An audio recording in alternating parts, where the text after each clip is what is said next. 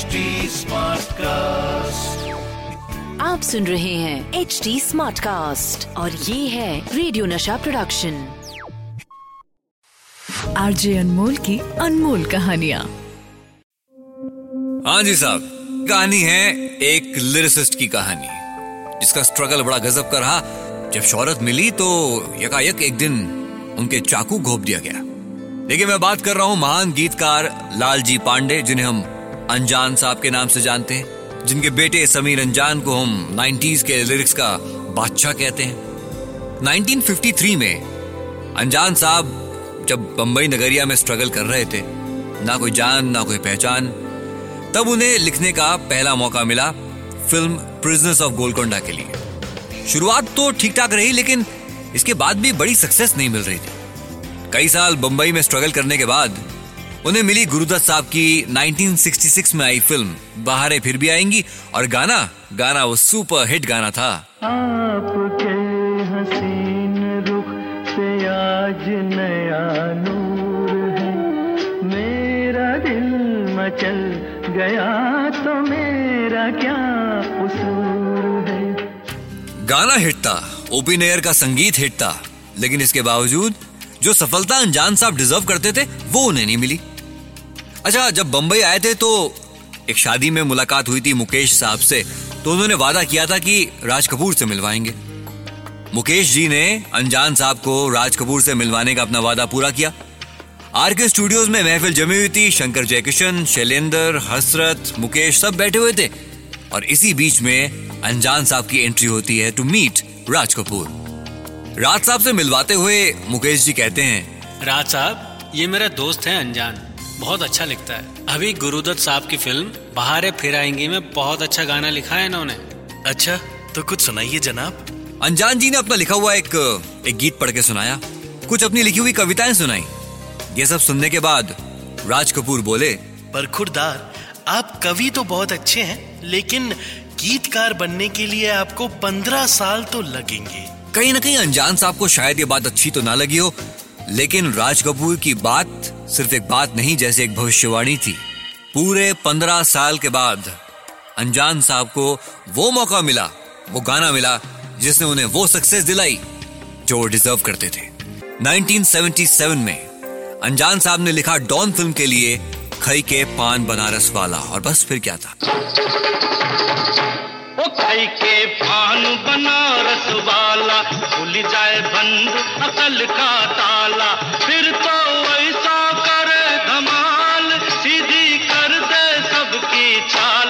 ओ छोरा गंगा, किनारे वाला। ओ छोरा गंगा, किनारे वाला। कल्याण जी आनंद जी को इतना पसंद आया कि इंटरवल के बाद जो एक गाना रखना था, वो यही गाना रखा गया। गाना इतना बड़ा हिट हुआ कि लोग डॉन फ़िल्म इसलिए देखने आ रहे थे कि ये गाना देख पाए। तो बस आप फिर क्या था? कल्याण जी, आनंद जी और अनजान साहब की ये जोड़ी हिट हो गई। फाइनली एक लंबे स्ट्रगल के बाद अनजान साहब को वो सक्सेस मिली जिसका इंतज़ार कर रहे थे। अब अनजान साहब फिल्मी पार्टीज़ का भी एक बड़ा हिस्सा होने लग गए थे। ऐसी एक प्रोड्यूसर की पार्टी में अनजान साहब पहुँचे तो उस प्रोड्यूसर ने अपने एक दोस्त से उनकी मुलाकात कराई। ये असल में एक जोशी थे। अनजान साहब को देखते हुए उन्होंने कहा अनजान साहब आप थोड़ा संभल कर रहिएगा। आने वाले 24 घंटे आप पर बहुत ज़्यादा भारी है। कोई अनहोनी होने वाली है। अनजान साहब बड़े परेशान हुए। उन्होंने कहा यार तुम कहा मुझे पार्टी में बुला के ऐसी ऐसे भविष्यवाणी करवा रहे हो? खैर बात को रफा दफ़ा किया डिनर खाया। डिनर के बाद अनजान साहब को एक केला खाने की आदत थी। अब सोचा कि कहा इस पार्टी में ढूंढते फिरेंगे केला। चलो बाहर ही चलते हैं। बाहर बांद्रा में केले वाला था। अपने भाई के साथ उसकी दुकान पे पहुँचे। केला तो खा रहे थे, लेकिन दिमाग में जोशी की बात भी चल रही थी। अगले 24 घंटे तुम पे भारी पड़ेंगे।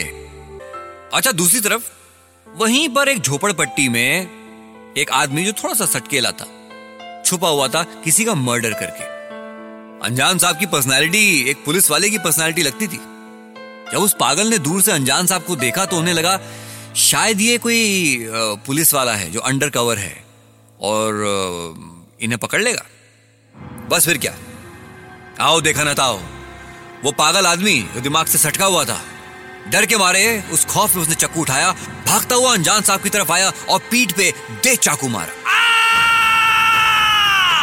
अनजान साहब वहीं ज़मीन पे गिर गए। उनके भाई पांडे जी जो साथ में थे, तुरंत उन्हें गाड़ी में डाला और वहाँ से सीधा कूपर हॉस्पिटल ले गए।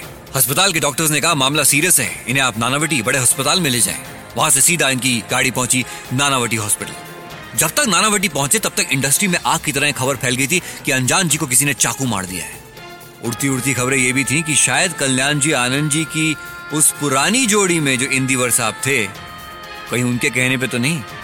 ये बात जब कल्याण जी के कानों तक पहुँची तो उन्होंने तुरंत इंदिवर साहब को फ़ोन लगाया। इंदिवर इंडस्ट्री में सब बात कर रहे हैं कि तुमने उस पागल को भेजा था अनजान को मारने के लिए।